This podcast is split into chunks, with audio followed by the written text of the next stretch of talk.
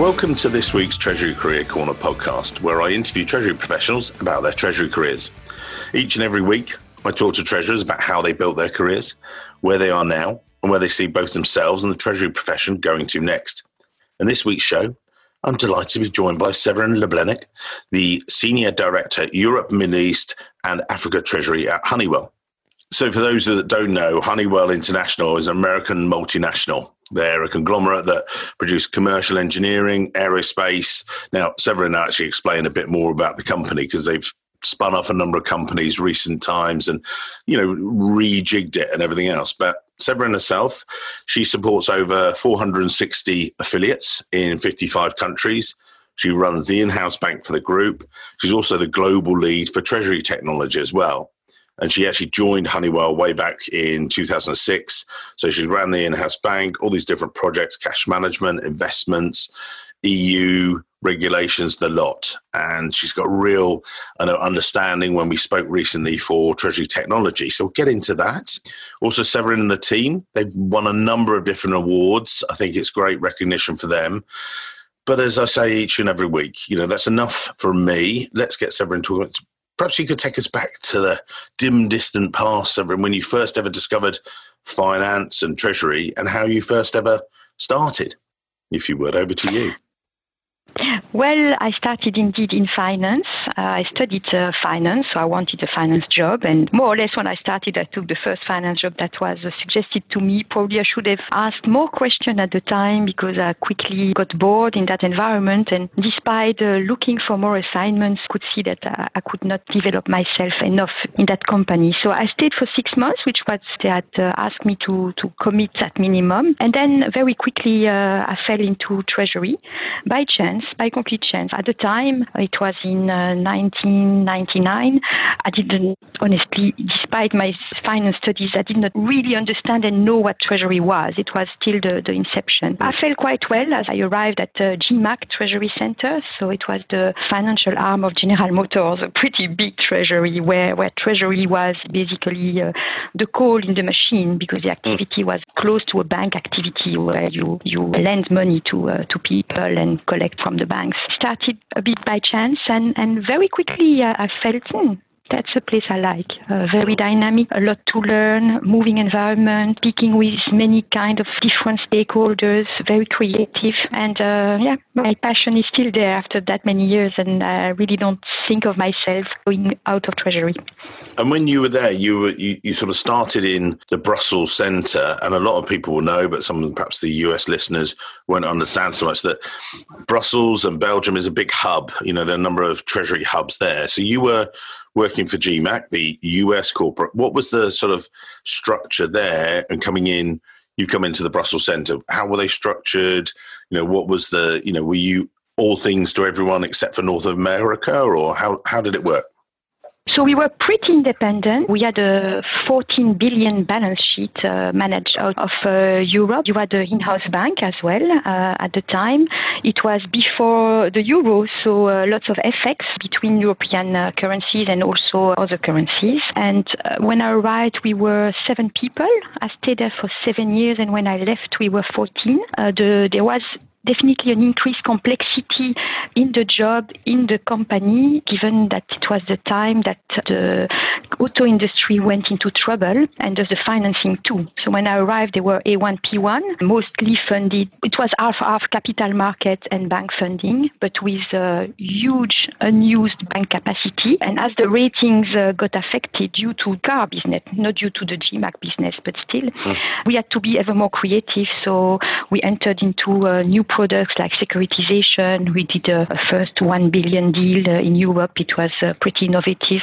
And then negotiating some kind of secured lines with the banks that never done before. So uh, it was very interesting as because I, I grew from back office to front office to negotiating credit lines to securitization to those secured uh, lines. So I, I, followed basically the the hotspots of the company over those seven years. But it was a very small structure with lots of responsibility and lots of freedom. We were, of course, we had regular daily contacts with, with, with our colleagues in the US, but a lot of autonomy, which I think was really beneficial because the, the, the, the European market is, is so different from the US market, especially in that respect. Mm. And when you say it's different, what what do you mean by that? Is it you know there's a lot more cash management, domestic cash over there, or is it the, you know there's a lot more capital raising? What do you mean? What's the contrast? So definitely there is more cash, cash management in Europe, but when I was at GMAC, that was not the aspect that was uh, the most important. But uh, we relied a lot more on uh, uncommitted credit lines with banks, a lot of bilaterals. We did also private placements, so a lot more variety in the funding types. The capital markets themselves are also more different. Are also different. For instance, the ECP market is not a market with ultra short maturities like you can have in the US. So it's a, uh, it's a different way of working with a lot more different counterparties. We were working with 80 different banking groups, right? Often we were bigger than the banks we were borrowing money from. We were hmm. imposing our hmm. documentation to borrow money from the banks.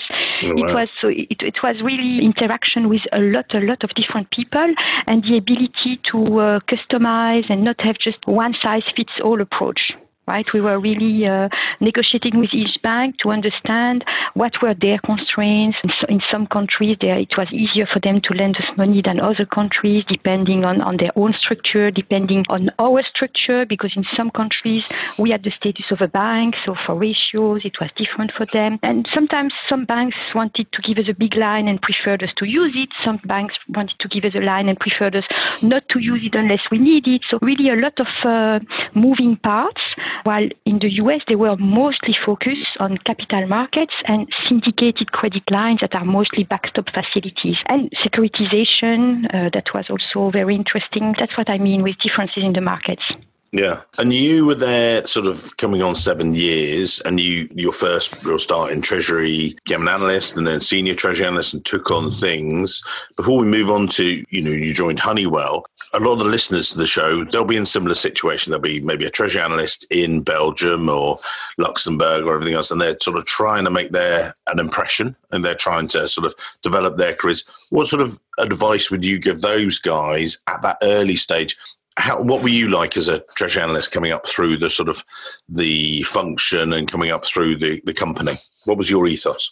What I really liked at the time was really the fact that I was every time in the hotspots, right? When I was there when we launched the ECP uh, program, well, that was exciting. We had mm. built a lot of new processes. How do you manage all those workflows? We were all in Excel, right? At the time, you had to, to pre-advise payments to banks, lots of bureaucracy that we needed to, to make right because it was really big figures every day. Then, uh, you know, that was the, the most exciting to be able really uh, to be, when it was the point where things were happening, that's where I was. So, and it just was very natural, right? It, it was not uh, by uh, design as such, but just because I was open and listening and I understood that how, okay, now this is getting interesting. When there were opportunities, I just, you know, put up my hand and say, okay, uh, yeah, I would be interested in learning and, and helping out there. And I only got uh, yes. It's really the ability to understand that the market moves and how this is impacting the company and how we can help adapt to, to make uh, our job really key and adding value, especially in a company where funding is, as I said, the, their prime material. Right, mm. to get money in to be able to lend it out. I think probably what they liked in me and why they moved me up, it's because I was uh, very creative and not afraid of, of changes and, and mm. reassessing all the time what were the possibilities at that specific time. Mm. And then you made the move across to Honeywell. How did that come about? And how did you, you went in there as the manager when you joined, but quite rapidly got promotion and things. Was that on the cards from day one? Or, you know, you joined Honeywell way back in 2006. So, what, 13 years ago now? Perhaps talk about, mm-hmm. you know, how, how they sort of dragged you kicking and screaming out of GMAC. How did it happen? How did you uh, get the role at Honeywell? On the first side, on, on one side at GMAC, they had told me, Severin, you've moved around, you've seen everything here in the ETC. We would like to move you forward. Tell us where you want to go, where at GM, at GMAC, where in the world to do what, and we'll probably will be able to accommodate, but let us know. And then I looked at what was possible for me in the company. I really, I was in love and passionate with by, by Treasury, so I decided I wanted to stay in Treasury. I was interested also investors relations, but you know, being a woman out of of, of, of Europe, I didn't think I was probably the best person to carry that kind of job. Then, in terms of location, there was Australia, very nice location, but pretty boring in terms of treasury, a lot less variety than in Europe. And then you had basically the head office in Detroit. For family reasons, Detroit really didn't match. My husband would have followed me, no problem. But I, I didn't think it was a good decision for him to go there. And so I was I was in those thoughts when I was approached by by, by a headhunter for the position uh, at Honeywell. And my feelings was and, and, and it got right because it's always difficult to assess from outside. But that Honeywell was a strong treasury, not a treasury where you know you're just a, satellite of the CFO, but a treasury where it's a real role. Of course, we report to the CFO, but uh, it's we are a real function with our own autonomy and responsibility. And second, it was flipping from the boring side to the cash side and cash management, where I could learn more. Which I mean, from start, my goals in my professional career were work in finance and keep learning my whole life. So that was suiting me. It was not that easy to leave GMAC because I was emotionally really bound with the company. They had uh, treated me very well and I learned so much. I really had no, nothing to reproach. Uh, I worked very hard, but so much, I, much, I learned so much. But I thought it was really the, the good thing to do uh, for me and for my career. And I also uh, understood uh, from my interview with my to-be boss, uh, Marie-Astrid Dubois, Mm. that this position would be what I wanted it to be.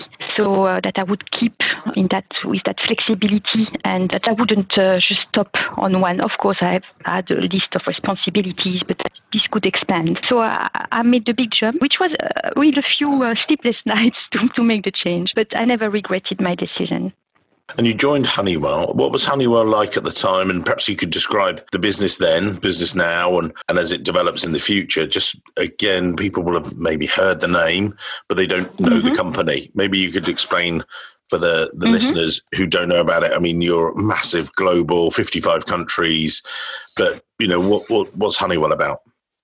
In total, Honeywell was already in, more or less 100 countries. In EMEA, it was like, if I remember, 34 countries and around 350 affiliates, so slightly smaller than our present landscape, but nevertheless already a huge conglomerate, mostly in business to business, at the time also a little bit in the business to consumer. Not a huge name in Europe on the street, given the, the predominance of uh, business to business activities, but already uh, a huge conglomerate. I think over the years we have become ever more on the really the mega trends on connectivity, on uh, uh, energy savings, and so it's I think uh, our portfolio is, is getting ever more close to things I think really exciting going on the market. It has become, of course, ever more uh, pressure, like everywhere, ever more pressure on productivity, on cost cutting. So you have to take that right, and to some extent pushes us to to be innovative because we have to do ever more, ever more, ever more with ever less, ever less, ever less. So mm there is no way out than using technology, uh, revamping, uh, optimizing. If I look at the in-house bank, our metrics think are, are pretty impressive. We still manage an in-house bank with uh, one main person uh, doing the daily activities, and, and we have the, the volume of transactions are more than tripled over the, the time that I've been here. So the company, uh, I think, is for shareholders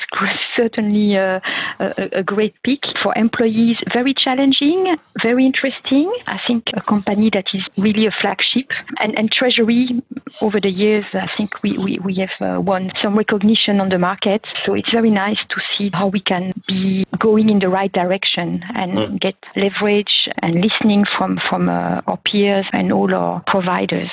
And I've got to say, I, have known Severin for a number of years and uh, always admired the work you've done. And that's not just flattery, just because. One of the things we recently sat down and had a coffee, and one of the things that absolutely blew me away is some Treasury directors I talk to, they, when they want to embrace technology and things, they bring in their system provider or they go get a couple of Treasury systems managers, say, oh, yeah, implement this, implement this that's not your ethos. You've always got down amongst it yourself. You've even recently done training courses yourself, so you understand about this robotics and process automation. And I was just like sitting there as I'm talking to a treasury director, saying, "Yeah, yeah, no, I know how to use it, Mike, so I can actually tell people." I'm like, "Right, mm. okay." So you really get. What? Perhaps you can explain to the to the listeners why you feel that's so important and, and how you've achieved that because you know you've really embraced it yourself on a personal level not just as a company. Perhaps you could explain that for the people listening in today.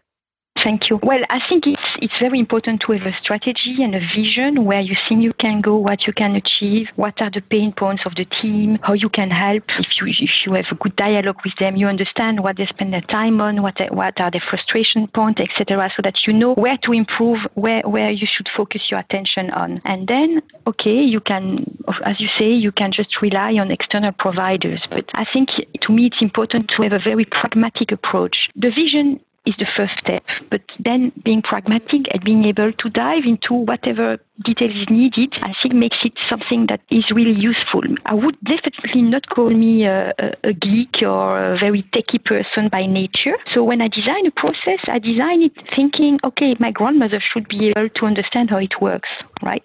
Not my team as my grandmother, but so it mm, means mm. that it should be something extremely user friendly and, and light for the user. And you put all the complexity in the programming, in the design of the process, you put all the complexity behind so that afterwards for the user, it's so clear cut, so simple that he wonders why it was not done before right? Mm. On RPA, like other topics, right? When I when I see that there is uh, something that I think, okay, RPA. I went to a seminar from Pricewaterhouse. They were speaking of RPA and AI for finance function. It was not at all directed at Treasury. It was just a, a breakfast seminar very close by my office, uh, early morning. Okay, I, I, I just want to listen. I'm interested to see maybe there is something for us in there. And they were a little bit surprised by all my many questions as a treasurer. But you know, it, it starts there, right? Trying to understand understand what they do, what can be done. And okay, they've not done, they had not done anything about Treasury, but very quickly in, in two, three days, I said, ah, this could be for Treasury. I have this topic that I think we could really apply to it, but where do I start? So I wanted to know better. I just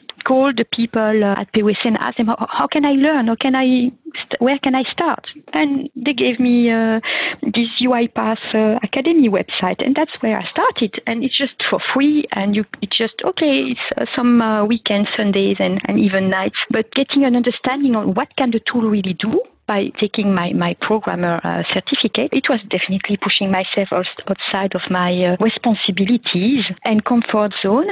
But then you really understand what can be done. At mm, the end, globally, it was another software that was selected, but it's all the same logic. So I can really know what are the possibilities of, of, of the tool. So, and you know, I think each technology brings its own possibilities. If you want it to work, you need to be understanding it's just another language right? Mm. Just like mm. if you have a, you're going to, to China, I cannot imagine living in China and not understanding sufficiently to understand what moves people, right? Mm, mm. Same. It, it, it's a new technology. Understand the language of that technology. What does it have in the guts, in its guts? And that's what I did.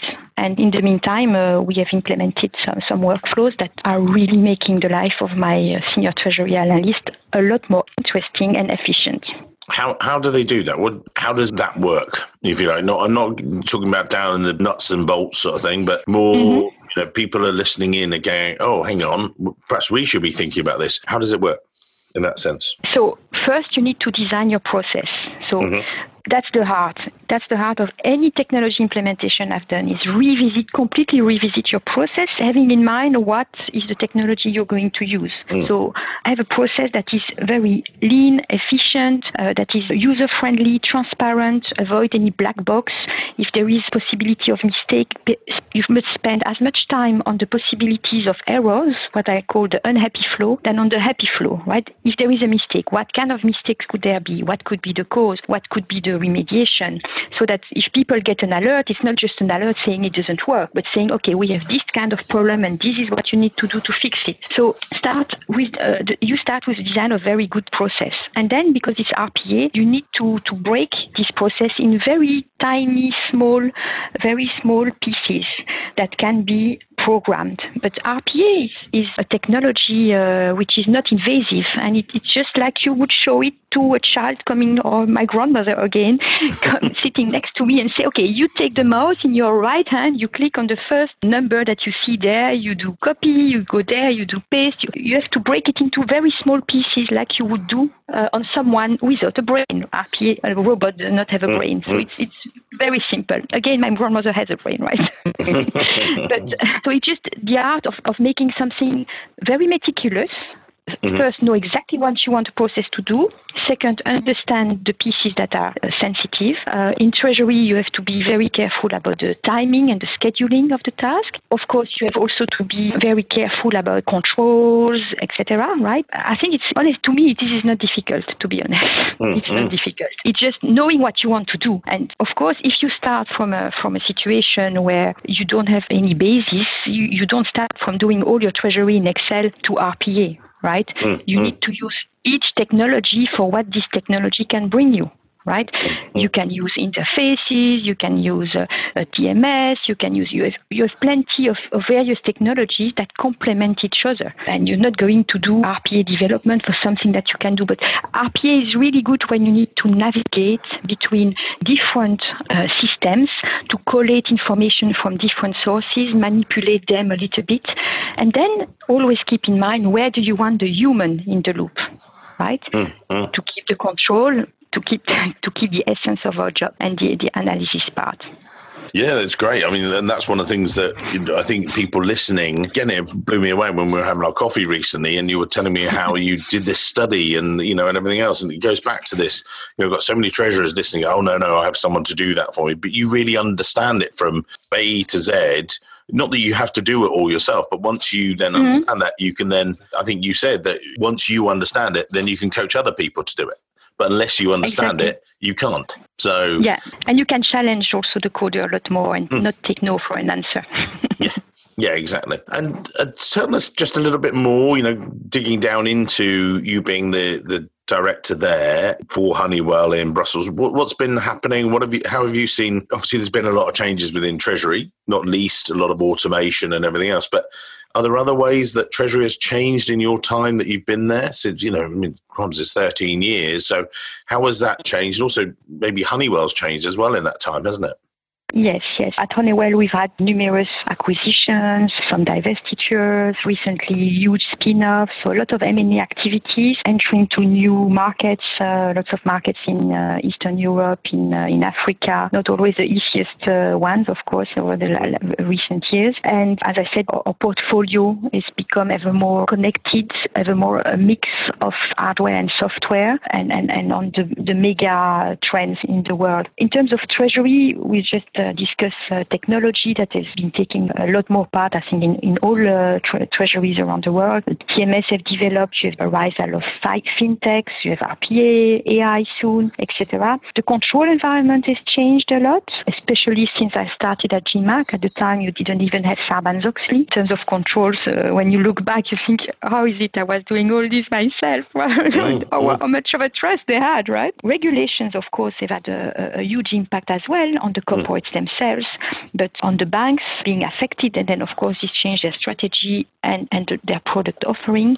Sanctions, there has been before, but definitely sanctioned countries and, and business, you, you, can see that it's uh, ever more difficult to manage. I think generally in Treasury, project management has become a ever bigger part of everyone's work at all level. People are and luckily getting a bit away from the transactional activities which still need to be, take place. But when you put automation in place you, it takes less of your time. So it's more strategic.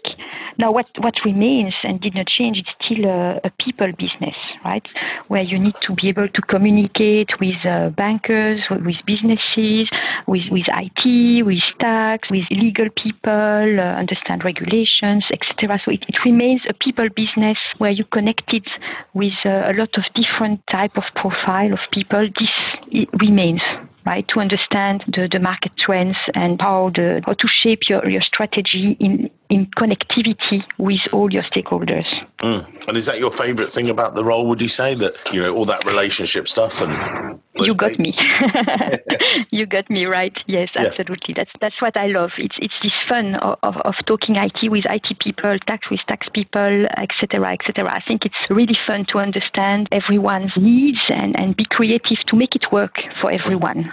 Right. Uh, same with your team. Understand what moves them. What are their hurdles? What what are their priorities in life? How can we make them more more, more happy at work, more efficient? I think that's the place for creativity when you are the mix of all those different type of profile and needs needs and requirements, and of course the company requirements uh, to start with. I think it's definitely what I like, not to have just one type of uh, profile as of interaction.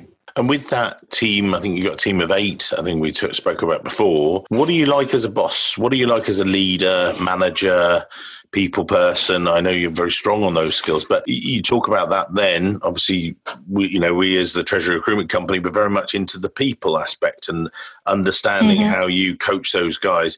What sort of level, structure, and, you know, how do you get the best out of the treasury analyst and assistant through to you know your deputy sort of thing you know how do you lead them I think it's it's an area where definitely uh, you improve all your life, right? I think it's and you need to adapt to to each person. Each person is different. Each person has a different profile, different set of of weaknesses and strengths, and you want to keep them build on their strengths and still try to improve slowly on their weaknesses. I think it's important to use the people on on what they are good at. You can of course make a very nice plan and think, okay, I'm going to put uh, X, Y, Z, blah blah blah, a nice plan. But if this plan does not correspond to the people's appetite and, and, and skills, it won't work. So you need to have sometimes the structure is, is a little bit weird, but it fits the, the, the capabilities of, of, the people. And I try to me as, as a manager, I think it's important to be always a resource for them that they know they can come to me with whatever kind of issue and I'll be supporting them, whether it's uh,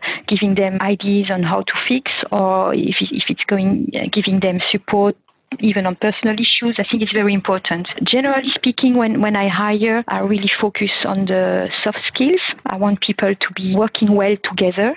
The technical skills, you can always learn them to someone. Mm-hmm. It's very easy. When you I have typically have everything we do here is very well documented so that we don't have this black box effect on technology. It's very easy when someone bring, brought in to get him up to speed. It takes a bit of time, but you always manage that. The soft skills are, are, the piece where that makes a difference and that makes the team spirit very important. And that's also where I spend, in fact, most time with my team. And, and it's the most difficult to change, to mm. be honest, right? But it's uh, so nice when you see people uh, developing, when you say, okay, when that person came in, he knew that and was able to do that kind of things and now that's where they are and it's mm. very important in a company like honeywell where you are always challenged to do more and where the, the level of sophistication of the job is evolving any day right? Mm. So mm. you need the team to be able to follow that uh, that rhythm, very intense rhythm. Where do you see Treasury developing? Where, where do you see the future of Treasury?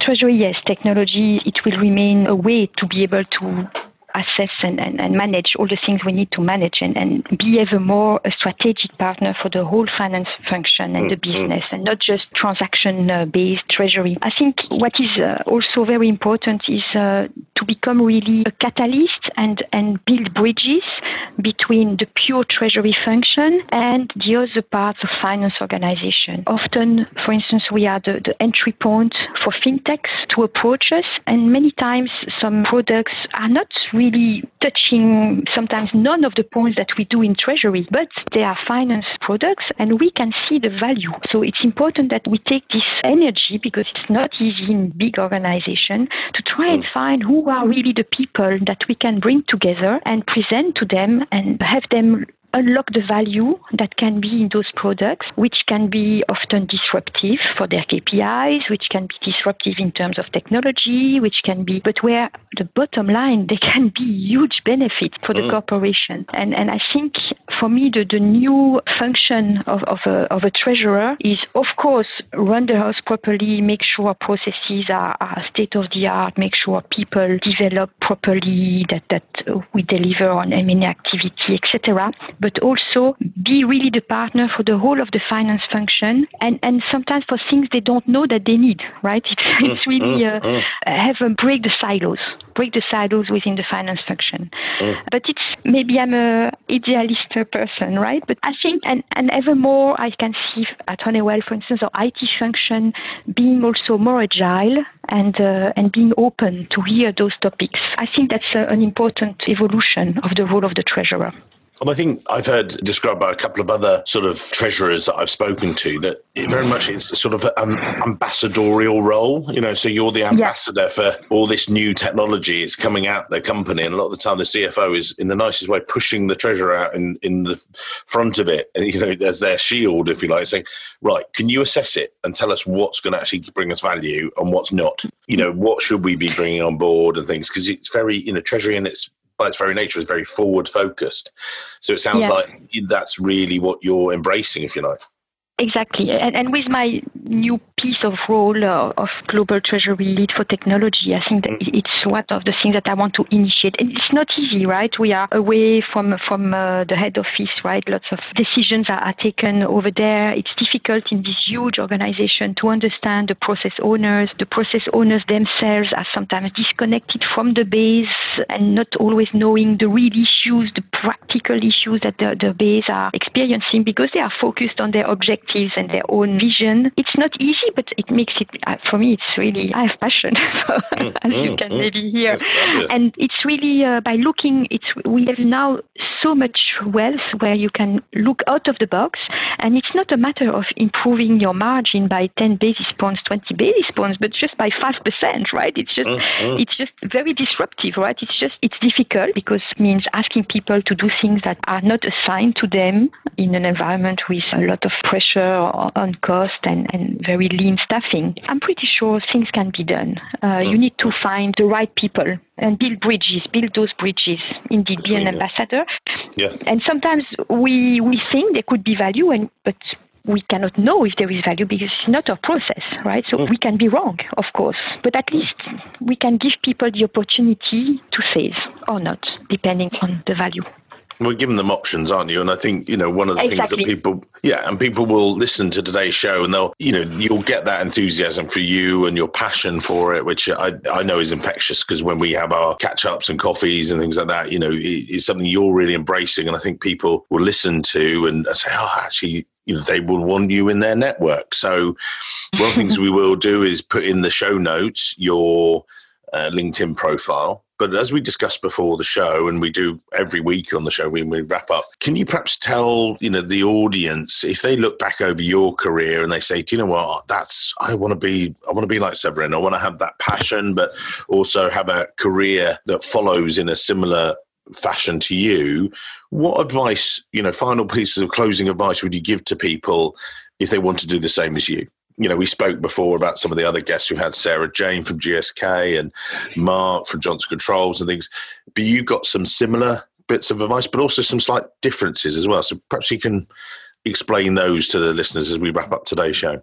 Sure. The first one, I guess you you will have uh, noticed, it's really get out of your comfort zone. Mm don't miss an opportunity to learn, whether it's from peers, from the web, from white papers. There is plenty of, of knowledge. And of course, take a bit of, of your private lifetime, maybe, but it's so interesting. Invest in yourself, invest in your in your knowledge. And mm. don't be shy and don't censor yourself. Don't think, oh no, this I, I, cannot do. Honestly, you would have asked me two years ago, can you program RPA? I would have said, what? No way. but just give it a try and, and you'll discover that you have unlimited uh, resources. Another thing I think very important is understand the market trends outside your company, in your company. Where is the company moving? Where is the strategy of the company moving? And be sure that what you do is really aligned with your company strategy. Spend your time on what will, will add value and what will make a change. We all have some uh, work that we just need to do that nobody will know and we know needs to take the, be done and it needs to be done definitely. Mm-hmm. I don't. It's not a matter of just doing what is high profile, but you need to always keep your focus and take the time because we tend to do things that people are telling us are urgent and forget that this is important and there can be a lot of value there. So try really to have an alignment in your between your efforts and what is the strategy of the company and the market trend. Another thing that for me personally is probably not so typical in the market, I would say don't let your ego drive your life and your career. Often people have an idea, I want to be a manager, I want to be a mm-hmm. director. But a director in one company may be a manager in another one and a manager in one company maybe a VP in another one. So really look what is behind the job. Will you learn? Will you be able to, to add value?